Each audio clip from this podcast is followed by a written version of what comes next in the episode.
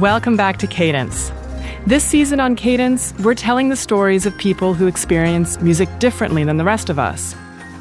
Those who use music as a form of not only expression, but of communication, of a way to be heard by a society that ignores or outright silences them. We also want to explore the healing power of music by diving into the nuts and bolts of music therapy.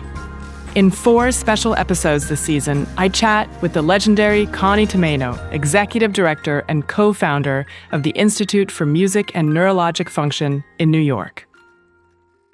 So far this season, we've talked to Connie about music's role in both the treatment for Parkinson's and for dementia.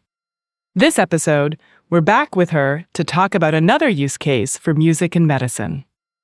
Do you remember the first patient that you saw who had aphasia and maybe you wondered whether music therapy could help? Sure. There was a gentleman who had aphasia.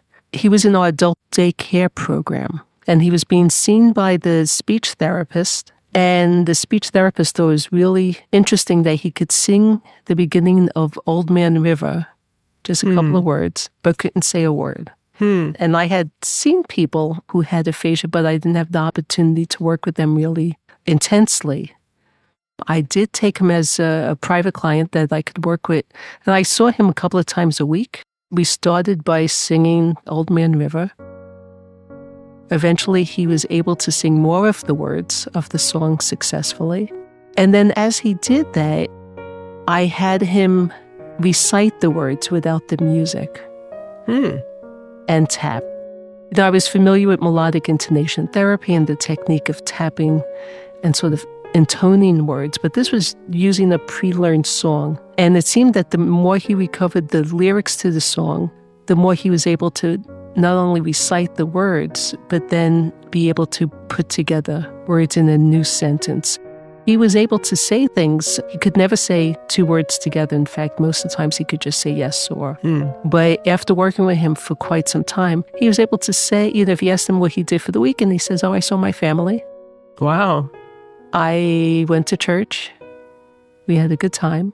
So short sentences, but he would refuse to talk before. He wouldn't even try because he couldn't. And this wasn't a recent stroke. He had had a stroke 10 years prior to coming in. So it was wow. amazing that that kind of recovery was still positive. Typically, if somebody has aphasia, they may recover a little bit, but not fluid speech. And obviously, this is so many years past, but the fact that he could now say words meaningfully immediately was an amazing recovery.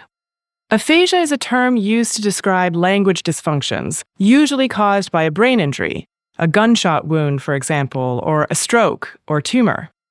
The type of aphasia that leads to speech problems is called Broca's aphasia, after the French neurologist who first published his observations that the brains of people with difficulties speaking often share a common feature damage to a part of the left frontal lobe, now called Broca's area.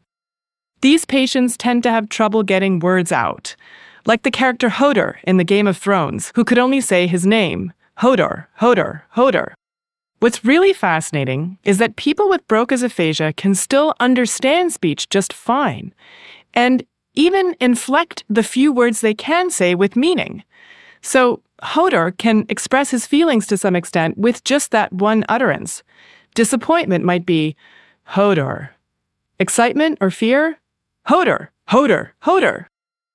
Of course, there's a limit to how much one can say with just one or a few words, and the patients are fully aware that there are other words they could use, but they just can't seem to get them out. Sometimes we all have a tip of the tongue phenomenon where we know the word that we're trying to get, but we can't really get at it. Do you have a sense that for people with this kind of Broca's aphasia, that that's what it's like, or is it a fundamentally different problem? Oh, that's a good question. I know I've had people tell me it's like that. For some people, they know that it's there and they're trying to find it.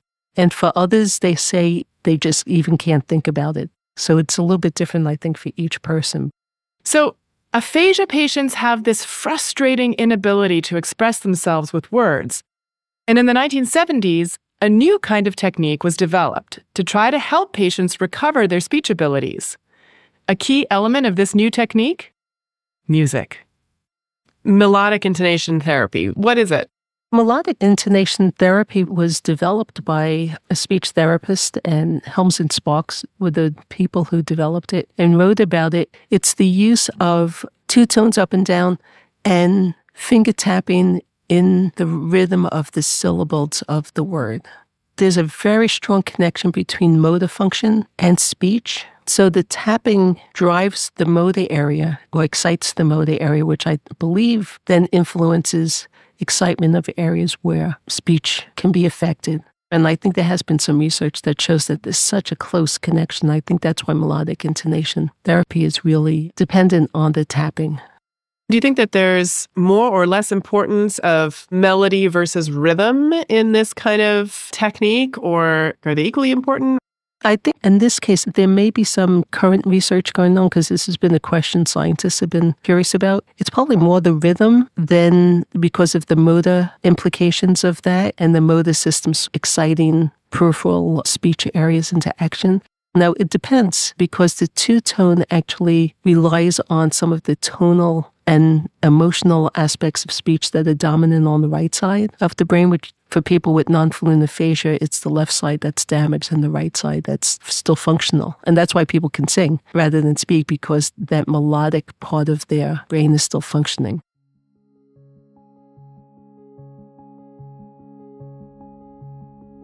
So Connie here is talking about non-fluent aphasia as opposed to fluent aphasia. The difference between the two essentially is that in non-fluent aphasia, the patient's speech is halting, effortful, one word at a time, like the Hodor example I gave earlier. Fluent aphasia is something else. It's often called Wernicke's aphasia, after now the German neurologist who discovered that when a part of the brain in the left temporal lobe, near the ears and the hearing areas of the brain, when that area is damaged, patients seem to be able to speak just fine, but they're not understanding what others are saying, and their own speech doesn't make a lot of sense to us. We sometimes call their speech patterns word salad because while it might have the right grammatical structure or tone or prosody, the words are all jumbled up, like a bunch of randomly tossed ingredients in a salad. It's a different set of brain regions and a different set of symptoms, and melodic intonation therapy isn't the right tool for those patients. But for people with non fluent aphasia, whose brain injury is in the left frontal lobe, who can understand what others are saying perfectly well, and who know what it is they want to say but can't. That's where melodic intonation therapy is particularly effective. And we even know why. It turns out that there's a tract of fibers connections between Wernicke's and Broca's areas that take messages from the speech comprehension regions and send them to the speech production regions so that the person can respond appropriately to what they're hearing. For most of us, whose language functions are primarily driven by the left side of the brain, this fiber tract is like an eight lane highway with messages going back and forth in droves. It's called the arcuate fasciculus. Say that 10 times fast. Now, we have a similar tract or set of connections in the right hemisphere, but unless you're a musician, that tract is more like a country road than a superhighway. Because we just don't use it as much. Musicians, however, do use it, since they take what they hear and turn it into a musical expression, and that ability is more tied to the right hemisphere than the left. Well, with melodic intonation therapy, patients learn to rely more on the right arcuate fasciculus, singing what they want to say. And guess what? Music actually rewires their brains. You're probably familiar with this, but there's this great paper from Gottfried Schlaug's lab showing the impact of melodic intonation therapy on that. You want to talk about that paper or those findings? I think it's the one you're talking about. They had like 10 months of intensive. Yeah, and they show like bigger white matter tracts in the arcuate fasciculus. Fasciculus, yeah. yeah. Yeah, okay, so you tell us about that one. Well, for me, it was the most exciting thing to see because it actually showed the neuroplasticity of the brain, where there's this obviously gaping hole, like the loss of the whole arcuate fasciculus on the left in somebody who had a massive stroke mm-hmm. and was severely aphasic but who gained communication skills back. And when they did a follow up brain scan, they showed the enhancement, like the enrichment of fibers in the arcuate fasciculus on the right. And that network is something that connects the temporal lobe and the motor areas of the brain. And so the enrichment of that after intensive melodic intonation therapy actually gave scientific proof that not only did the person recover function, but that brain actually changed that allowed that function to stay. Yeah, it's music literally rewiring the brain in a, exactly. in a, way that we can measure and see. And one of the reasons that I find that evidence really compelling is that when you look at musicians, instrumentalists tend to have a thicker arcuate fasciculus on the right than non musicians, and singers have a thicker on both sides, which makes a lot of sense if you think about what they're training themselves to do. Absolutely. And I think even people who have melodic languages, like Asian languages, also have enriched fasciculus on the right. Is melodic intonation therapy primarily an English language tool? This kind of therapy, has it been used in other languages and cultures too? That's a good question. I mean, it was developed as an English language tool in the United States, but the principles of it could be applied to other languages, of course.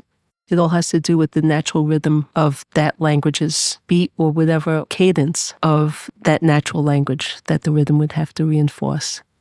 Is there any evidence that people who speak tonal languages are less likely to have a Broca's aphasia? Off the top of my head, I can't say that, but I've heard people discuss it, and I'm pretty sure if we looked it up, there's probably the Asian speakers probably have less incidence of Broca's aphasia. But then if they had a right side stroke, I would be curious about what their loss would be. That's right, because yeah, maybe they then they speak, but they would speak, have... but they wouldn't have the tones, which means they wouldn't have their full speech. Right, and the words would mean something different. Yeah, without the tones. As I mentioned earlier, not all cases of aphasia are compatible with melodic intonation therapy, which raises the question how can I tell if melodic intonation therapy is helpful for any given patient?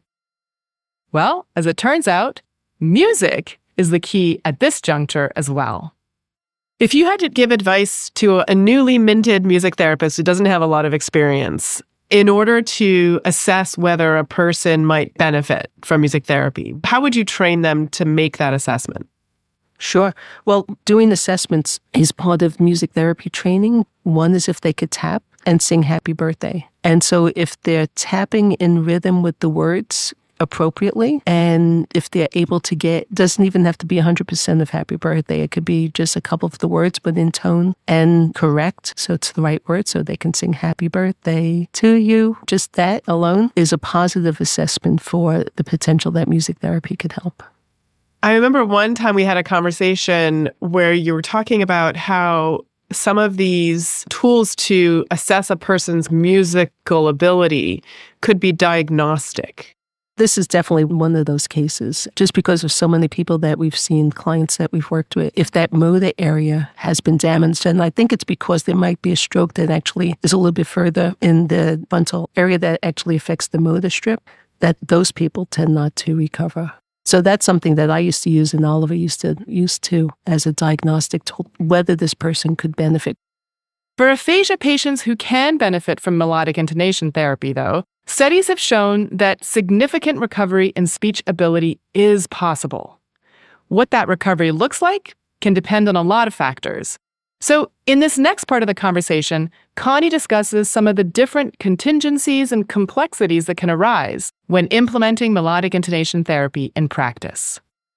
I wonder if you could talk a little bit about the emotional side. So I know that for me, sometimes if I'm going through a stressful situation or experiencing a loss, sometimes it can be hard to sing without crying. It immediately brings up all of these emotions to the surface. You literally get stuck in your throat. So there's obviously this deep connection between singing and our emotional responses. Can you talk a little bit about that side of things and when it can be helpful in terms of motivating a person and when it might get in the way? Sure. There's actually a couple of things to be mindful of because some people who have strokes will cry automatically just because the inhibition of crying has been, I won't say damaged, but has been altered.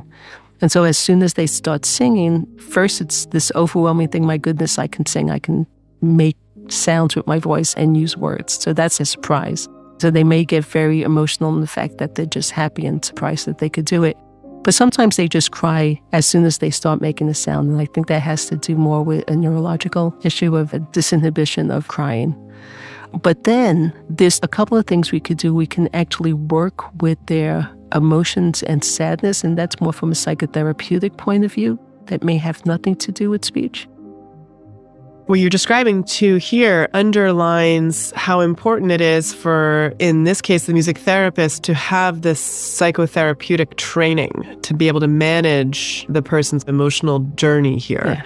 Because I can imagine, and I don't know, maybe speech therapists also have a similar training, but it seems like that that could be a really critical piece of whether or not this is successful. The challenge here is that if you're helping the person express themselves non-verbally, but express themselves emotionally through non-verbal means, either through sounds or sighs or vocal improvisations, that's completely different than helping them with communication skills. Hmm. And you have to be very careful not to confuse the two or combine the two. Because if you're doing a repetitive type exercise to retrain the brain, like Gottfried Schlaug's paper shows, that has to be a very strict protocol that uses and reinforces a similar technique that gets repeated over and over again. So that person's brain can change and adapt and grow new networks if you're interspersing that with some kind of emotional expressive type therapy, that's going to interfere with this subcognitive automatic skill set that you want that person to attain. So the music therapist has to be very careful about what their approach is going to be and when to do one other than the other. Hmm. So if a person's very depressed and unmotivated, maybe working on the feelings first may help get them motivated to try. And sometimes it's just the opposite. Just focus on the singing if they could do it. Encourage them by saying, Look how much you've accomplished, look how much better you're doing.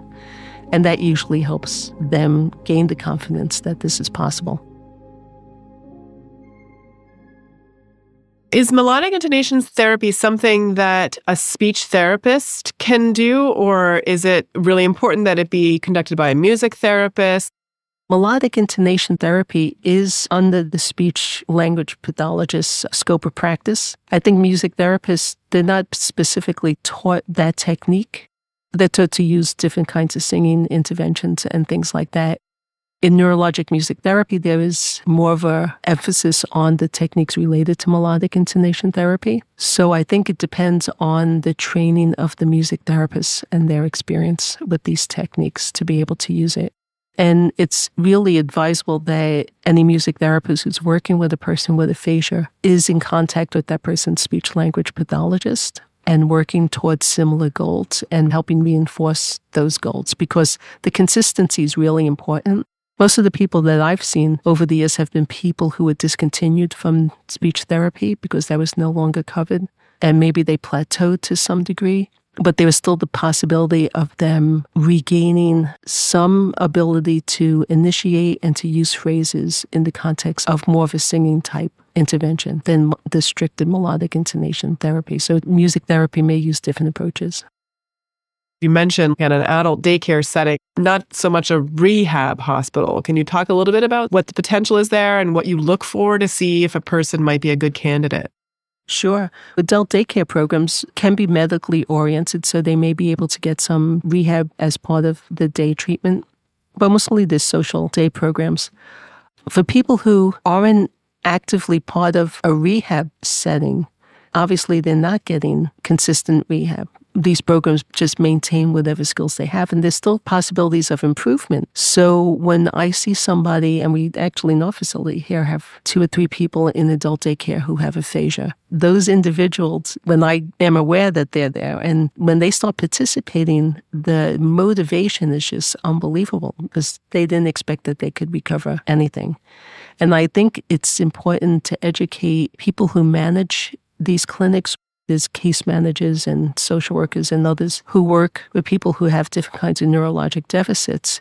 They may not be aware of all the options they have for treatment. And I think the more information we provide and the more good research that supports the efficacy of these interventions, the more likely people will be able to get access to it. Great. Any last thoughts about what the future of this, not treatment, but rehabilitation for aphasia might lead us? I would really love if insurance companies and the powers that be would recognize this as an important intervention for people with stroke because people with aphasia end up having challenges with jobs and other types of things that impact the economy, that impact their life being able to get them to recover as much as possible is something that would have benefits not only for them individually, but would actually carry over to other aspects of work and life. I just hope the message gets out there. There's enough research that supports it at this point. So it's just a matter of getting the support to the people who can really use it. And there are a lot of people who could really use this sort of support. It's not just strokes and tumors and traumatic brain injury that can cause aphasia. There are neurodegenerative diseases as well. Recently, Bruce Willis was diagnosed with aphasia, but of course he's not alone. According to the National Aphasia Association, about a third of all strokes result in some form of aphasia. Over a million Americans are suffering with it, and some estimates even put that number over 2 million. And since age is a major risk factor, particularly of neurodegenerative diseases, and our population is getting older, demographically, it's only going to become more common. So, for those of us looking for some actionable information on the topic of music and aphasia, we'll throw it back to Connie to end the episode. Okay, so now we're at the part in the episode where you give us some tips. So, if someone has a loved one with aphasia, what can they do to find help? And if people want to find a neurologic music therapist in particular, is there anywhere that they can go to figure out who they might find in their own area? Sure. There's an Academy of Neurologic Music Therapists that does have a listing of people who've been certified by them, and they should check with them first. And one of the things I always suggest is to see if they could tap and sing Happy Birthday. And if they could do that at least with some success, to find some songs that they used to know really well. Could be any popular song, whatever. And even if they don't know all the lyrics currently, they should try to sing as much as they can every day that song. And the person who's taking care of them or with them to have them tap along with that and see how much better they can do. You can also sing and tap, sort of like melodic intonation therapy. Encourage them to try to sing phrases like, I need a coat. I need a coat. But for the caregiver, care partner to also talk like that. So then this becomes like a habituated way of communicating that then encourages the person who had the stroke to consistently use that sort of sing song type of rhythmic speech. And that seems to help a lot so many social signals that speech give that are subtle. And I can imagine that a person who can only sing a phrase might feel embarrassed that they need to sing it rather than say it. But if everyone around them is using that technique, I can see how that would make the person feel more comfortable and be able to do it. That's really interesting. And the success is possible. So it's the consistency and the encouragement that needs to be there. Season 4 of Cadence is created by me, Dr. Indre Viskontas.